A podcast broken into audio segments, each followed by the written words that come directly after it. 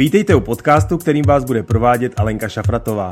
Alenka je zakladatelkou školy stylu a majitelkou marketingové agentury Backstage Production. Znát můžete z televizních obrazovek nebo z jejího úspěšného blogu schoolofstyle.blog.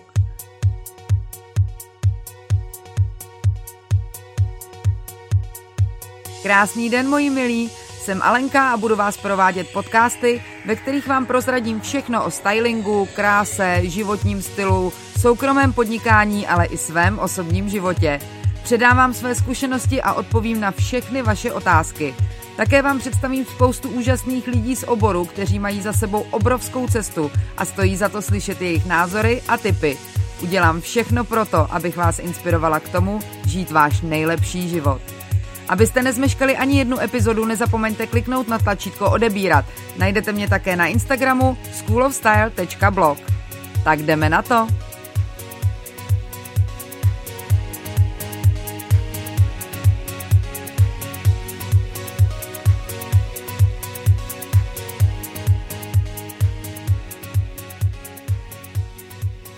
Vítám vás u dalšího dílu mého podcastu. Tentokrát bude celý věnován vám. Budu totiž odpovídat na vaše otázky, které jste mi poslali přes můj Instagram schoolofstyle.blog. A dotazů bylo tolik a jak se říká, každá pes jiná ves, že jsem se je pokusila rozdělit do tří kategorií. Práce, móda a soukromý život. První okruh otázek se týkal práce, nejen mojí, ale uh, především té vaší. Takže probereme kariéru, pracovní trable, nedostatek sebevědomí, nerozhodnost a pár dalších neduhů. Tak uh, pojďme se hned vrhnout na první otázku.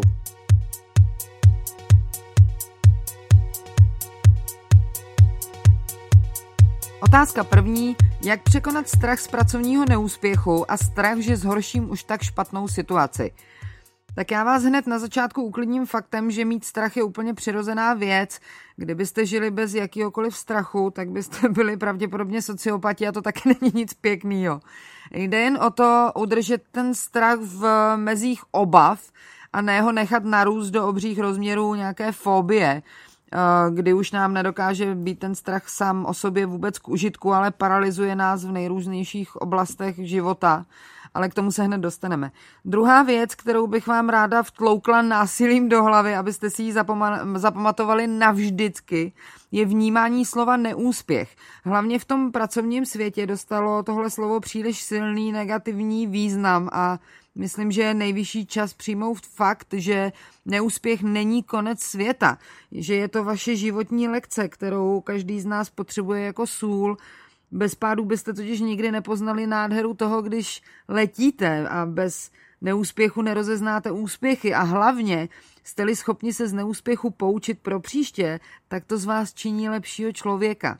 Ať vám to zní jako největší kliše, tak věřte, že kliše jsou tu proto, že jsou prostě pravdiví.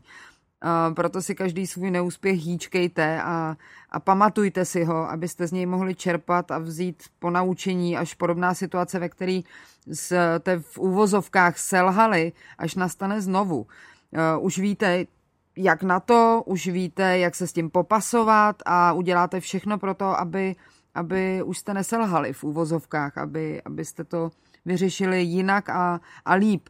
Každý opravdu úspěšný člověk, businessman, vám řekne, že neúspěchu si považuje mnohem víc než úspěchu a i když nám ostatním to může připadat jako blábol, když se nad tím opravdu zamyslíte, tak pochopíte význam té věty, protože díky neúspěchům máte šanci růst. A to se netýká jen pracovní stránky věci, ale třeba i ve vztazích. Když se rozejdete s partnerem, protože vám ubližoval, už víte, jak poznat násilníka a dokážete se dalšímu takovému nezdravému vztahu vyhnout obloukem. A teď si představte, že ve jménu toho, že vám někdo vštípil do hlavy, eh, jak nesmíte zklamat, s takovým partnerem zůstanete. Jen aby někdo o vás neřekl, že jste neuspěli. A necháte se týrat po zbytek života, no tak to ani náhodou. A poslední věc, kterou doporučuji si zapamatovat, je, že se bojíme toho, co neznáme. Proto všem doporučuji, aby si zejména v pracovních záležitostech vypracovali v úvozovkách nejhorší možný scénář a zvážili v něm všechny svoje možnosti a alternativy. To znamená, zapište si, co všechno podle vašich zkušeností a instinktů se může nejvíc podělat a jak se s tím můžete poprat. Já to takhle třeba dělám u každého svého projektu, do kterého jdu a podle mých zkušeností k tomu úplně nejhoršímu scénáři opravdu málo kdy dojde. Ale i kdyby ano, tak já už vím, co s tím mám dělat a, a nepřekvapí mě to. To znamená, že ten strach mě neparalizuje a, a jsem schopná nějak reagovat. A co nejhoršího se může stát? Přijdete o peníze, no tak je za chvíli vyděláte znovu. Nedostanete svoje vysněné místo, tak asi na to nebyl ten správný čas a budete mít trpělivost a, a objeví se ještě lepší místo. Přijdete o život, to sotva. Tak vidíte, nic není tak hroznýho, jak se zdá. Takže překonat strach z pracovního neúspěchu je především záležitost eh, pevné vůle záležitost dobře vypracovaného scénáře pro nejhorší možné varianty a nenechte se paralizovat něčím, co, um, co nemá úplně opodstatnění, aby vám to ten život nepokroutilo do té míry, že budete nešťastný. A co s nízkým sebevědomím ve společnosti přátel, v práci nebo na pracovním pohovoru? Nízký sebevědomí v eh, soukromém i pracovním životě je opravdu kapitola sama pro sebe. A navíc jsem přesvědčená, že je to taková česká národní vlastnost, kterou si neseme už z dob France Josefa, ne a ne se jí zbavit. Eh, nedostatek sebevědomí si z velké části neseme už eh, z dětství, kdy nám naši nejbližší nadspali do hlavy, že na některé věci nejsme dost dobří, chytří, hezcí. Doplňte podle svého. Oni to samozřejmě dělali z těch nejlepších pohnutek, aby nám svět neublížil, aby jsme byli připravení. Jenže, jak ráda říkám, cesta do pekel je lemována dobrými úmysly a je nejvyšší čas přestat se na naše blízké zlobit. Oni to nedělali schválně, jen to jinak neuměli. A začít přepisovat seznam svých kvalit sami v sobě. Opět vám poradím, udělejte si seznam. Vy víte, jaký jsem příznivec seznamů všeho druhu. Takže si napište na papír všechno, co jste v životě dokázali, čeho jste dosáhli, co jste překonali. Paměť je totiž velmi nestálá a má tendenci věci překrucovat. Proto je tak důležitá ta tuška a papír. Napište si každou věc, při které jste se cítili hezky, která vám vykouzlila úsměv na tváři, každou situaci, ve které jste někomu pomohli, při které na vás mohl být někdo pišný. A seznam si čtěte každý den, ideálně nahlas, ovšem rozhodně nedoporučuji dělat to v MHD. Čím víc si svůj mozek nasytíte pozitivními informacemi o sobě samých, tím víc tomu celé vaše tělo bude věřit. Dalším neduhem, který tak přispívá k podkopávání mínění o sobě samých, je to věčné srovnávání se s ostatními. Opět mám jedno kliše, opět funguje. Každý z vás je unikátní a nic není takové, jak se na první pohled zdá. Takže se přestaňte mučit u Instagramových profilů hole, které jsou hubenější, mají hezčí vlasy a pleť a cestují po celém světě. Když vám se vyrojil na čele beďar z právě dojedený čokolády a paty jste z baráku nevytáhli už několik měsíců. Jestli je tohle, co vás trápí, tak začne, začněte se změnou krůček po krůčku, ale jednejte. Zvyšování sebevědomí má svou posloupnost, protože ho nezískáte tím, že dosáhnete určitých cílů, ale funguje to přesně obráceně. To je to samé, jako si říct, až budu mít svaly, tak eh, půjdu do posilovny. To je blbost. Nejdřív se musíte donutit zvednout a jít na 20 minut běhat. Za pár týdnů jděte do posilovny jen na půl hodinky a za dalších pár měsíců už budete v posilovně čtyřikrát týdně a budete mít vysněné svaly i sebevědomí. S tím cvičením to byl samozřejmě jenom příklad pro ilustraci, který můžete aplikovat v podstatě na cokoliv, na, na cokoliv, co vás podle vašeho názoru sráží k zemi. Co se týče nízkého sebevědomí ve společnosti vašich přátel, rozhodně doporučuji udělat si soukromou revizi, jestli jsou to opravdoví přátelé, nebo jestli se náhodou zuby nechty nedržíte toxických vztahů, které vám to sebevědomí jenom sráží, jenom proto, abyste se necítili úplně sami. Protože opravdu přátelé si myslím, že uh, to vaše sebevědomí tak nějak automaticky vynášejí do nebes a, a podporují vás. Od toho to jsou praví přátelé. A myslím, že ani sebekrásnější obraz kamarádky, která má podle vás dokonalý život, nemusí mít s realitou vůbec nic společného. Já vám uvedu příklad. Potkala jsem se s krásnou, podle mýho názoru absolutně dokonalou ženou, kterou jsem znala jenom podle jejího Instagramového profilu, ale byla to kamarádka kamarádky. Už po pár setkáních jsem uh, zjistila, že její dokonalý manžel jí opustil s mnohem mladší slečnou ve chvíli, kdy byla těhotná s jejich druhým dítětem. A ten nádherný dům, ve kterém uh, žije, není její, ale jeho. A vzhledem k tomu, že je na mateřské, on nechce povolit rozvod a zakázal jí s, kým, s kýmkoliv novým se stýkat, tak nemá šanci si najít ani jinýho partnera na to, že začít žít svůj opravdový život. Ale to na těch úžasných vyfiltrovaných fotkách z Instagramu nevidíte, že ne?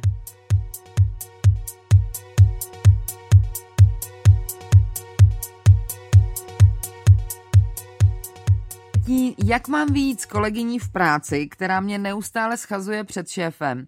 Nechci dát výpověď jen kvůli ní, protože svou práci miluju, ale každé ráno mám sevřený žaludek z toho, co mi zase provede. Jo, jo, Taky jsem měla takovou přehnaně ambiciozní kolegyni a popravdě i kolegu. A řeknu vám, je to vážně vyčerpávající, takže většinu pracovní doby jsem strávila přemýšlením, jak z toho pekla ven, místo abych opravdu mákla. Asi tušíte, co je správná odpověď na takovou situaci. Musíte si s ní promluvit. Samozřejmě je mi jasné, že tyhle situace, ve kterých si připadáte nekomfortně, oddalujete a vyhýbáte se jim jako čet kříži, ale pamatujte, že nějak své pocity vyjádřit a předat musíte, protože do hlavy vám nikdo nevidí. A vy zase neznáte její důvody. Třeba si to ani neuvědomuje, nebo byla takhle vychovaná, nebo mm, sama prožívá v životě nějaký trable. Takže než jí hodíte do pytle s nápisem nesnesitelná kráva, mluvte s ní. Najděte důvod, proč se k vám takhle chová. Samozřejmě, jak už jsem zmiňovala, tyhle situace jsou pro někoho tak nekomfortní, že jim nedokáže čelit. A proto vám radím, máte ještě druhou šanci eh, vyjádřit svoje pocity k ní a zeptat se, co se sakra děje a proč se k vám takhle chová. Navrhuju vám, pošlete jí mail a buďte stručný, přesný, rozhodně se vyhněte jakýmkoliv osobním útokům, protože um, je to pracovní záležitost, není to vaše kamarádka nebo blízká přítelkyně, ale řešíte to na pracovní bázi, tak by i ten mail měl um, tomu odpovídat. A jestli ani to nezvládnete, tak chvíli prohledávajte Google a najděte nějaký článek, který popisuje situaci podobnou té vaší a prostě jí pošlete odkaz s tím, že jí poprosíte, jestli by si to mohla přečíst a dát vám vědět, co si o tom myslí. A jestli ani jedna z těch věcí na ní nezabere, smyšte se s tím, že je to jeden z, má, jeden z mála lidí, který opravdu patří do zmiňovaného pytle a proberte se šéfem možnost vašeho přeložení na, do jiného oddělení nebo na jinou pozici ve firmě.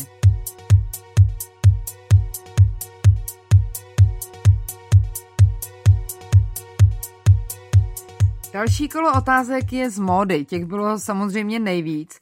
A hned na začátku bych vám ráda řekla, že otázky typu, co nosit, když mám velký zadek, nebo co nosit, když měřím 140 cm, eh, já vám moc ráda odpovím, ale spíš článku na mém blogu. Eh, za prvé, takové rady jsou hodně všeobecný. Tím myslím, že když máte 140 cm, tak můžete vážit buď 40 kg a mít chlapeckou postavu, a nebo můžete mít kyprý tvary, kratší nohy, široký ramena a tak dále a tak dále a ke každému takovému typu poradenství mnohem víc um, bude svědčit psaná forma s možností ukázat konkrétní fotky uh, se zcela konkrétníma typama outfitů.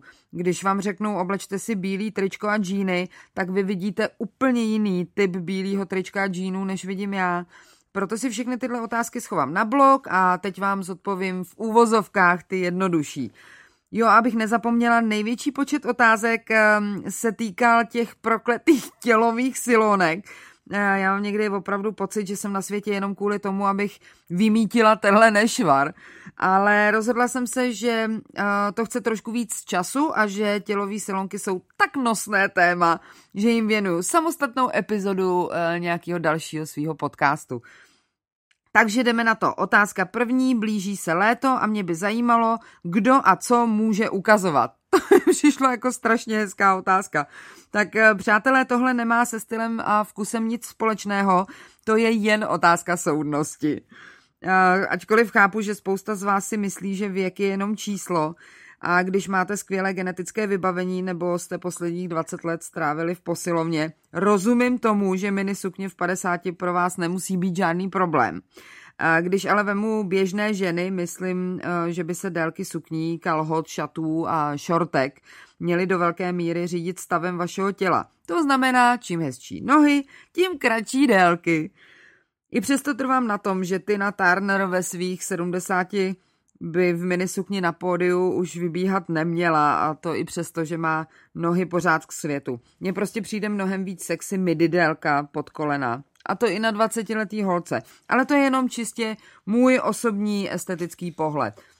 Jestli chcete nějakou konkrétní radu, tak stylisté používají fígl prostředního prstu.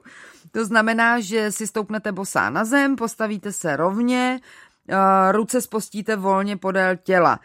Dlaně otevřete a prsty natáhnete. A kam vám na stehně sahá prostředníček, tam je vaše nejkratší možná délka. Ale jak říkám, když máte nohy jako Žizel Bündchen, klidně choďte ve spodním prádle.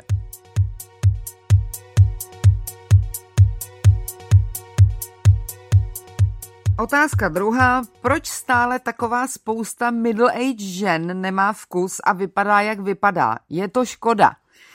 A netuším, kolik let je tazatelce, takže beru middle age eh, jako ženu mezi 30 až 50. Ženy moje, nebudeme si tady nic nalhávat, ale tazatelka má v podstatě pravdu. Existují samozřejmě výjimky, ale obecně, když srovnáte stejně starou ženu na podobné pracovní pozici u nás a třeba v Německu, tak ten rozdíl tam je prostě vidět. Ale abych byla spravedlivá, u mužů je ten rozdíl ještě mnohem viditelnější. Ale jak vysvětluju často na našich kurzech stylingu ve škole stylu, eh, když jsem se zeptala jakékoliv ženy nebo dívky v Paříži, odkud vzali svůj styl a, a, a vkus a cit pro módu, všechny do jedné mi odpověděli od své mámy a ta zase od své mámy. Takže kde, kde se měly naše mámy uh, tohle dozvědět? Kde se měli dozvědět, co je cool, co je in, co je vkusný, co se hodí na jejich typ postavy. Když jediný časopis, který tady za to táče byl, byla praktická žena. A když měl někdo hodně kliků, dostal jeden výtisk burdy propašovaný od tety, co emigrovala. Kde se měli naučit, jak e, se oblékat, když jediný obchod, který tady byl, byla Triola a Makita Půchov. Taky si myslím, že velkou roli v tom hraje právě už zmiňované sebevědomí a strach. Zkrátka úplně nezdravě a nesmyslně věnujeme příliš velkou váhu tomu, co si o nás myslí ostatní. Proto vám kladu na srdce. Dokud jste čistý a nesmrdíte, vyjadřujte svou osobnost pomocí oblečení, jak uznáte za vhodné. Jestli chcete svou osobnost zdůraznit víc a nevíte jak na to, Poslechněte si můj předešlý podcast Jak najít svůj osobní styl, nebo si najměte osobního stylistu aspoň na jednorázovou konzultaci. Tada! O to je tady www.školastylu.cz ale vážně, prostě se konečně přestaňte bát názorů ostatních a naučte se využívat inspiraci od eh, ostatních, jejich styl se vám líbí a to je jedno, jestli je to kamarádka odvedle, sousedka, vaše ségra, máma nebo nějaká hollywoodská herečka. To je prostě úplně jedno. A hlavně přesně tohle naučte svoje děti. Ať ta generace zasažená totalitní dobou ničeho už konečně vymizí. Otázka třetí. Máš jen pár kousků nebo narvanou skříň? Co říkáš na minimalismus v módě? Předpokládám, že ta zatelka tím minimalismem v módě myslela současný trend udržitelné módy a hesla nakupuj míň, ale kvalitně. Budu k vám úplně opřímná. Není to ještě tak dávno, kdy jsem měla skříně narvané tak, že nešly ani otevřít dveře. Z části to způsobila moje profese stylistky, kdy si spoustu věcí prostě musíte koupit, protože jste je na focení neuhlídali a v obchodě už vám je odmítli vzít zpátky. Ale svoji roli v té hamižnosti se hrál i fakt, že jsem byla neustále u zdroje. Když každý den v celý váš pracovní den strávíte v obchodech mezi štendrama a neustále novými a novými kolekcemi, tak občas podlehnete pocitu, že to nutně musíte všechno mít. Jenže jak člověk stárne, mění se mu priority a mění se i osobní styl. A ze dne na den jsem začala oceňovat kvalitní věci z kategorie základy šatníků a módní výstřelky mě začaly bavit míň a míň. Asi jsem se prostě přejedla. Taky časem zjistíte, co vám opravdu nejvíc sluší, v čem se cítíte nejlíp a u toho tak nějak automaticky zůstáváte. A to samé bylo u mě, eh, protože nic ostatního najednou nebylo potřeba. Mít haldu věcí a přitom nemít co na sebe eh, je luxus, který se obrací proti nám. Nechci teď působit jako nějaká ekoaktivistka, ale spíš tím chci říct, že si teď mnohem víc vážím kvality než kvantity. A zase je to kliše, ale je to opravdu pravdivý. Jako kdyby to šílené množství oblečení reprezentovalo ten už zmiňovaný syndrom, co tomu říkají ostatní. Oproti tomu kvalitní věci jsou podle mě z kategorie, co tomu říkám já. Takže teď, i když tomu možná neuvěříte, když otevřete mou skříň, je v ní poloprázdná horní část s převážně bílýma nebo černýma košilema a v dolní části jsou černý kalhoty. Dopracovala jsem se totiž k tomu, že mám uh, svoji, jak se říká, capsule wardrobe, to je výraz, který poprvé použili v 70. letech v Londýně a označuje kolekci pár kousků, který jsou nadčasový a nepodléhají modním trendům. To znamená, že to jsou věci, které musí být opravdu kvalitní, jak střihem, tak materiálem, protože jen tak je můžete mít v šatníku 10 let a vždycky v nich budete vypadat skvěle. Jasně, že když se objeví trend eh, třeba asymetrických střihů, tak já strašně toužím pořídit si blůzku s jedním rukávem, Jenže jsem soudna a vím, že moje bicáky záhadně zmizely a místo útlých paží mám plandáky, na který je opravdu tristní pohled. Takže tenhle trend s těžkým srdcem přenechám lépe tělesně vybaveným. Čili, abych to schrnula, v mém šatníku najdete černou, bílou, béžovou a pár kousků s leopardím vzorem. A jsem přesvědčená, že s tímhle si vystačím až do důchodu.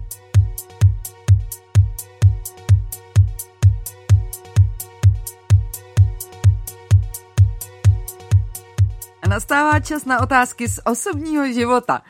Těch bylo mimochodem taky požehnaně, ale vybrala jsem opět tři a stejně při odpovídání na ně budu spocená až na zádech. Takže otázka první. Prozrať nám, jak si udržuješ neustále tak skvělou náladu. Máš nějaké tajné typy? Tak a jsme zase u toho, že nic není takové, jak se na první pohled zdá. Já se sice snažím ze všech sil zůstat pozitivní, jak to jen jde, ale zapomeňte na to, že jsem eh, takhle pořád, nebo že to takhle mám od vždycky, to ani náhodou. Už jsem o tom psala na blogu uh, schoolofstyle.blog, Kdybyste mě znali před dvěma lety, ani na kafe byste se mnou nešli. Uh, celý život jsem byla především protivná, závistivá, nepřející mrcha. Kritizovala jsem cokoliv mi přišlo pod ruku. Byla jsem taková, jak s oblibou říkám, pořád zavzdušněná. Pak se mi úplnou náhodou dostala do ruky knížka Tajemství a mně se obrátil život o 180 stupňů. Jako kdyby do mě praštil blesk, tak mi došlo, jak funguje zákon přitažlivosti. Jak se říká, na co myslíš, tím se staneš, co cítíš, to přitáhneš, co si představuješ, to vytvoříš. A zase vám to možná může připadat jako kliše, ale když se nad tím skutečně zamyslíte a necháte ty, eh, ty, ta, ta slova v sobě rezonovat, tak pochopíte eh, ten, ten jednoduchý smysl, který to dává. Když jsem tu knížku dočetla, zaklapla jsem jí a rozešla jsem se se svým tehdejším přítelem, který byl patologický žárlivec a náš vztah byl tak toxický, že se že ještě teď eh, nad tím kroutím hlavou, jak jsem to mohla vůbec dopustit. Začala jsem si víc deník vděčnosti, kam si každý den zapisuju všechno, co, za co jsem vděčná, co mi udělalo radost. Začala jsem praktikovat rady z knížky, která se jmenuje Zázračný ráno a zjistila jsem, že z celého toho rituálu, který je v té knížce popisovaný, je pro mě úplně nejdůležitějších těch prvních 15 minut po probuzení, aby byly jen pro mě. Ne otevřít oči a první, co uděláte, že sáhnete po telefonu. Ale čtvrt hodiny opravdu jen pro vás, ne pro partnera, ne pro manžela, ani pro děti, ani pro šéfovou. Těm se budete pak věnovat celý zbytek toho dne, ale i těch 15 minut, který si můžete pustit svou oblíbenou hudbu nebo jen ležet v posteli a, a promítnout si, co jste uh, minulýho dne zažili hezkýho, nebo meditovat. Přesně tohle dokáže změnit váš životní postoj naprosto dramaticky. A jestli mi nevěříte, zkuste to, stačí jeden měsíc nebo jeden týden a poděkujete mi později. Právě to, jak začíná náš den, je totiž absolutně rozhodující a má to absolutní vliv na to, jak celý ten den prožíváme. Jak se říká v angličtině, ráno je k tomu, abyste set the tone, to znamená nastavili tón, podle kterého zbytek nebude rezonovat. Když první, co uděláte, je, že vyskočíte z postele jak šílenec a začnete zmatkovat a fofrem dělat dětem snídaní a jednou rukou se líčit a druhou míchat vajíčka na pánvičce, jak asi celý ten váš den bude vypadat úplně stejně chaoticky. Proto je tak fajn třeba meditace, ale úplně popravdě já se to pořád ještě učím. Ono to totiž není úplně jednoduchý zastavit myšlenky a soustředit se jen na přítomnost. To je taková fuška, to byste neřekli. Takže k tomu mám teď eh, berličku, že si pouštím meditační hudbu a tak to uklidňuje. A po tomhle svým malým rituálku mě dokáže rozhodit opravdu už jen málo kdo nebo málo co. A nemyslete si, že jsem nějaký tibetský mnich, prostě mi stačí těch 15 minut v klidu a kvalita života se mi tím rapidně zlepšila. A víte, co je na tom nejlepší? Že se zlepší kvalita nejen vašeho života, ale i lidí kolem vás, minimálně jejich přístup k vám. A to se na mě nezlobte, to za těch 15 minut opravdu stojí. Otázka druhá. Jak ustát těžké životní období? Na to si teď chodící zkušenost. A bohužel to opravdu jsem. Jak asi víte, většina z vás to určitě ví, mému tatínkovi v únoru diagnostikovali rakovinou v posledním stádiu a bylo to jako blesk z čistého nebe. Takže jsem si prošla všechny fáze od prvotního šoku přes lítost, obvinování, beznaděj až po smíření.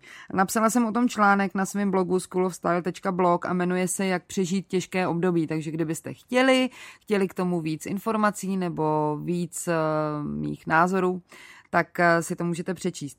Moje rady v něm se netýkají jenom nemoci vašich blízkých nebo nemoci vás, nedej bože, ale i rozchodů a rozvodů nebo třeba vyhazovů z práce. To je samozřejmě, ty základní principy jsou totiž u každé téhle situace, která vám zahýbe životem úplně stejný. Nejdřív hodně brečíte, pak hodně nadáváte a pak se z toho zpamatujete a začnete s tím něco dělat. To něco se může samozřejmě u každé té situace a hlavně u každého z vás úplně lišit, ale hlavní je, aby vám to něco pomohlo překonat tohle šílený období a, a zůstali jste v co nejlepší kondici. Moje něco bylo to, že jsem začala jednat a postavila se k péči o tátu uh, aktivně. Nenechala jsem všechno na doktorech, ale snažila jsem se nějak sama zapojit mozek a sbírala jsem informace od svých přátel. Naštěstí někteří z nich jsou lékaři, byť s jiným než onkologickým zaměřením, ale stejně. A využila jsem všechny typy od vás, které jste mi psali do zpráv na Instagramu, za což mimochodem ještě jednou tisíceré díky. Jestli teď procházíte rozvodem nebo rozchodem, tak pro vás třeba bude záchrana, když začnete dělat něco, po čem jste vždycky toužili, ale nikdy to nezrealizovali. Jak se říká, vystoupit z komfortní zóny. Ať už je to změna kariéry nebo změna účesu. To je jedno, jak, jak moc velká to je změna, ale aspoň nějaká. Nebo výlet do Paříže. Prostě cokoliv, co je jinak, než to bylo do posud. Zrovna tak důležité jako změna v myšlení je i to, čemu já osobně říkám udržování kázně. Samozřejmě v té první šokové fázi jsem okamžitě přestala žít vlastní život a, a žila jenom život táty, protože jeho zdravotní stav to prostě ze začátku vyžadoval. Když jsem se postupně vyhrabala z naprostého zoufalství a tatínek se začal stabilizovat, tak jsem se okamžitě snažila ukořistit aspoň trochu toho svého života zpátky protože celoobětování je šlechetná věc, ale pamatujete, jak nám po každý letušky před vzlétnutím vysvětlují, že v případě ohrožení je nutné, abyste si kyslíkovou masku nejdřív nasadili vy a pak teprve pomáhali ostatním. To je přesně ten princip, o kterém mluvím. Takže každou volnou chvíli, kdy táta spí, tak věnuju sama sobě. Začala jsem znovu číst knížky, začala jsem znovu psát, většinou pravda dopisy tátovi, ale i to se počítá. Nemohla jsem úplně začít pracovat, protože uh, moje práce je hodně kreativní a na to je potřeba čistá mysl a spoustu času a ani jedno ještě nemám. Ale i to, že jsem se vykoupala a umila si vlasy, patřilo do toho mýho světa a já si každý takový moment tak strašně užívám. To si ani neumíte představit. A moje nejdůležitější rada, mluvte o tom. Nenechte to v sobě hnít, protože si tak ubližujete nejen psychicky, ale i fyzicky. Ono to vždycky někde vyhřezne. Eh, v tu dobu totiž poznáte, který z vašich přátel jsou ty opravdoví, eh, protože ty vás nechají mlít o jednom a tom samém pořád dokola, prostě vás nechají vykecat. Třeba já, když jsem se tu tragickou zprávu dozvěděla, tak eh, jsem to na začátku nebyla schopná říct vůbec nikomu. Postupem času jsem to i říct chtěla, jenže jsem zase ty svoje přátelé nechtěla obtěžovat, protože přece každý má svých starostí dost.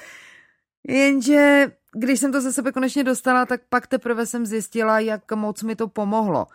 A mimochodem taky jsem přišla na to, jak málo lidem jsem byla ochotná sdělovat i ty nejosobnější detaily.